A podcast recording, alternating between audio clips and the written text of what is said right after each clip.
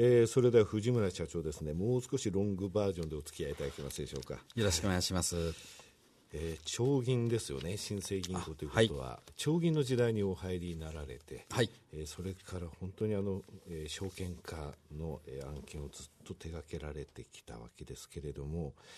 道のりは長かったですか？リートにたどり着く前ですね。はいあの私が銀行でその不動産証券化の業務に携わった、こうちょうどあの日本で J リートがですね、はい、え立ち上がった時期なんですね、はい、でその証券化の勃興期だったわけです、はいうん、でそのがある程度成熟してきた段階で、えだんだんいろんなですね施設に、えー、を証券化しようっていう流れが出てきました。はい、ね、はい。まああの資産バブルが崩壊した後いろんな物件があったっていうのはありますけれども、あの頃はえこれがこれぐらいの値段で買えちゃうのっていうのたくさんありましたし、それ証券化すると幅広い投資家に、えー、安定的な利回りを提供することもできたということですよね、はい、今までどういった物件扱われました？はい。あのいわゆるオペレーショナルアセットという、はい。はい、じゃ大きいものもあったわけですね、ことでは、まあ、ホテルから始まりまして、はい、えー、まあ、物流施設ですとか、うん、まあ、当時そういう点では非常にレアケースだったのはこのヘルスケアの施設であり、はい。うん、またそのパチンコパーラーだったり、ね、ボーリング場だったり、総裁場だったり、遊戯施設多かったですね、はい、はい、もういろんなオペレーショナルセットが証券化の対象になったんですね。うん。はい。でそういう中で私が一番あの新しいそういう変わりネタとして、あの興味を持ったのがやっぱりヘルスケア施設だったんですね。はい、でこれはなぜかというと一つはやっぱりその今後の成長性があるっていうこと、からもう一つはやはり社会的なニーズがある。うん社会性が高いっていうところで、はい、あの金融機関として取り組む意義があるというところが、はい、まあ、そのきっかけになったわけです。あのちょうどあの社会的にも、えー、随分と言われ始めた時代ではありましたよね。はい、あのロングインタビューだからお話ししちゃいますけどちょうど渡美さんもね、はい、介護の世界に入っていて、はい、その渡美さんが今回、えー、損保ですよね損保ホールディングスの方に、はい、えー、その事業の部分を売却されてちょうどそのタイミングでリートを今回上場されてきたわけですよね。はい、なんかちょっとあの不思議な感じがしますよね。ですね。はい。でまあえー、着眼点としてはやっぱりもうこの有料老人ホームの証券化された後はもうやっぱりヘルスケアリートをやりたいっていうのはずっとあったということですか、はい、うん、あのやはりですね証券化のマーケットで大事なのは流動性なわけですね。はい。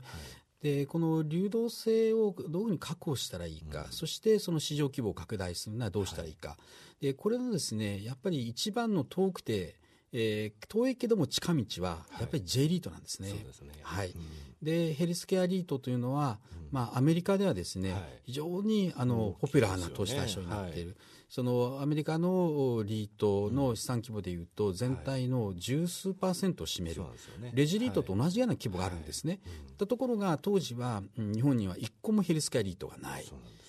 まあ、そういうような状況の中でこのこれだけ、えー、世界的にその高齢化が進んでいる中で日本がダントツのですね、はい、まあ、高齢社会でありながらそれを支えるヘルスケアリートがないのは、まあ、むしろあの不自然だなと、いうことでそこからヘルスケアリートを実現させるための活動がまあ始まったということです。ただアメリカのアメリカと日本の違いで言いますとね public pay えー、それから private pay、はい、それから保険制度というところを考えますと、向こうはその民間のところなんですプライベートなお金なんですってそういった部分って結構認識されてたと思うんですね。うん、日本の場合はそういったところがいざとなったらその public pay でありますね、えー、介護保険料の、えー、変更とか、はい、そういうそのリスクの部分もある。それからオペレーターのところのリスクもあるっていうので、はい、なかなかその、えー、大変だったと思うんですよね。はい、で今やっとこうやってしっかりしたヘルスケアリートっていうのが出てきて、はい、これからますます一番逆に言えばリートの中で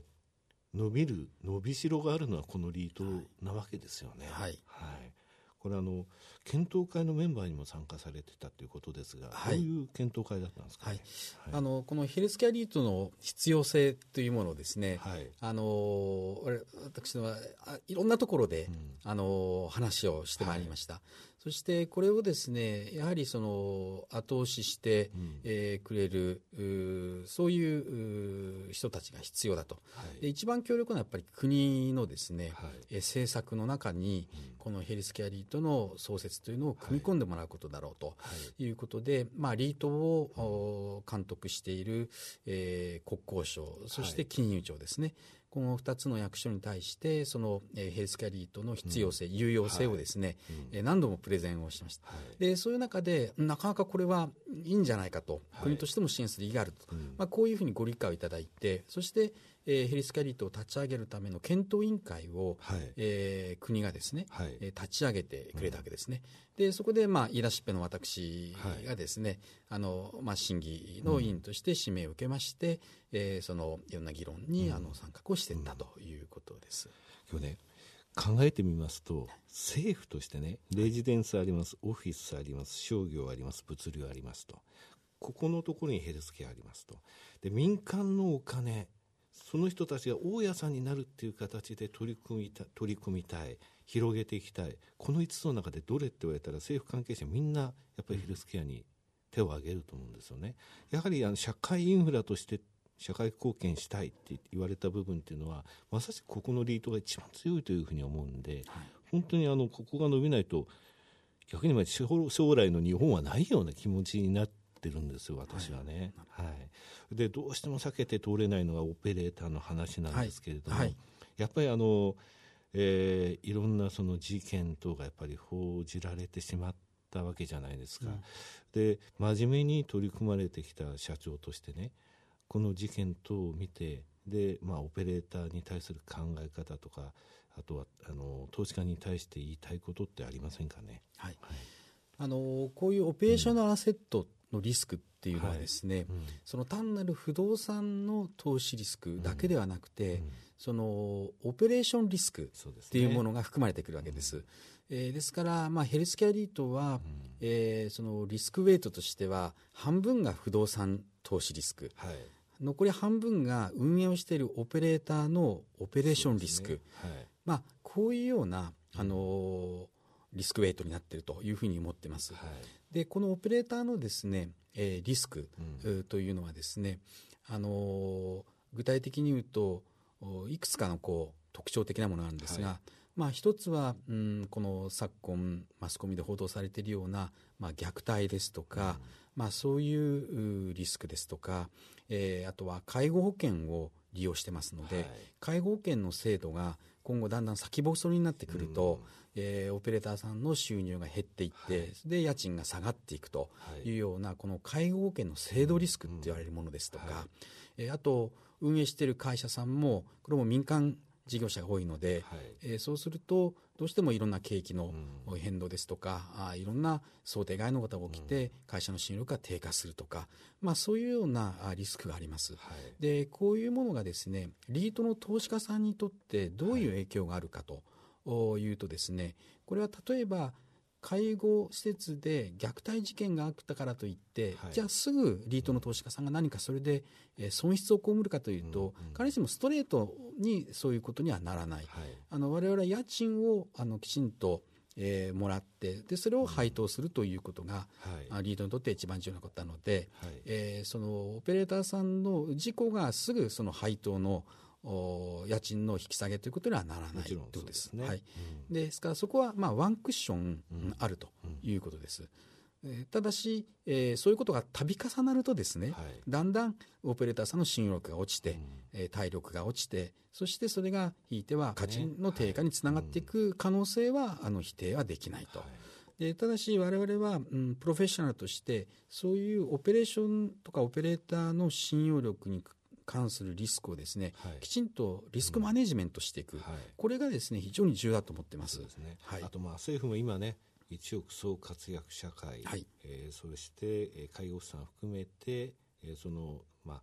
収入って言いますかそこの部分も考えなくてはいけないってところにやっとですね切ってますと、はい、今回消費税の、えー、再増税めぐってその前の骨太のところで2000億円でしたっけ？これぐらいの金額がなぜ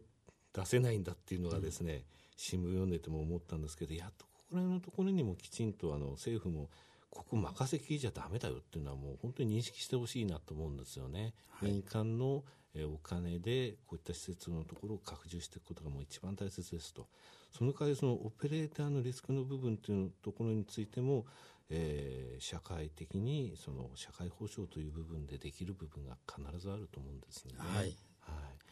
い、でとなると業界の今の再編の状況なんですけれどもね、はい、業界の再編ではこれ決して悪い方向に動かないと思うんですよ。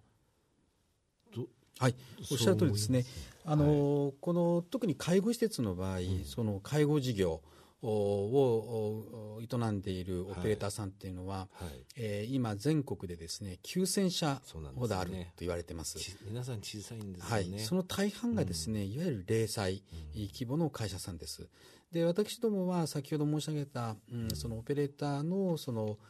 リートとしての適格のあるまあ、そういうところをきちんと選択していきましょうということなんですが、大体我々の魔弱に合うオペレーターさんは9000社のうちですね、はい、上位150社ぐらいのイメージです。はい、はい、でしかもですね9000社もですねあの新規でどんどん参入してくる会社もあるんですけども、はい、それと同時にある程度やったけどうまくいかないと、はいはい、えー、ギブアップする会社もたくさん出てきています、うんうん、でそういうところをですね、えー、M&A で、はい、買収してそして規模の拡大を図っていってるのが、うん、まあ、中堅から上位のオペレーターになるわけです、はい、でそういう形で業界はですね裾野は広がってますが同時にですね、うん、えー、その淘汰再編が進んできていて、うん、えー、業界として未成熟だったものがだんだん、はいこうその充実した成熟性が高まっているとい。うことですので、はい、えー、今後そういう点でも我々が安心して、えー、運営を任せられる、まあ、そういうオペレーターさんは、えー、増えてくるだろうというふうに考えています。はい、えー、経営課題としてですね3つのキーワード普及成長創造ということを掲げられてますけれどもこの部分についてお話しいただけますかね。はいあのまず普及ということなんですが、はい。うん、あのヘルスケアリートはですね今3銘柄が上場しておりますが、はい。えー、いずれも、まあ、あの規模がまだまだあの小さいとい。うことです。はいで、えっと、これはなぜかというとですねやはりあのまだまだ投資家さんにですね、うん、ヘルスケアリートってどういうものなのかということを、まあ、十分にですね、うん、ご理解あの、はい、いただけてない、えー、それはあの我々のですねまだ歴史が浅いということですとかあまだまだそういう IR 活動が行き渡ってない、まあ、こういうことがあると思います。ですから、えー、いろんなあの個人の投資家様それから機関投資家様、はい、いろんな方々に対してヘルスケアリートの特色ですね、はい、えー、どういう良さがあるのかまたどういうリスクがあるのか、うん、えー、こういうことをですねあのきちんとあの理解をしていただくと、はい、まあ、そういう普及活動をですねあのやっていくことが非常に重要だろうというふうに思ってます。日本のためにですね。はい。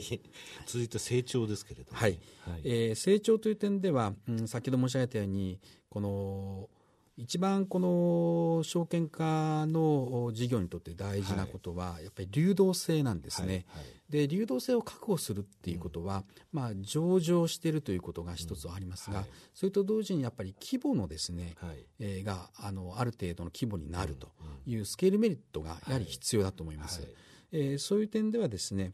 この流動性を確保するために、うん、私どもはとにかく外部成長を、はい、えー、図っていきたいと、はい、えー、ですからえー、今は280億っていう資産規模ですが、はい、えー、いち早くですねその1000億の大台にやはり資産規模を持っていきたいというふうに考えています。はい、えー、そのために先ほど申し上げたオペレーターさんと二人三脚で一緒に成長していく、はいうん、そしてその成長を後ろからサポートしてもらう。そういうそのスポンサーとの、ねえー、一体的なですね、うん、えー、運営と、ね、はい、ファイナンスもブリッジも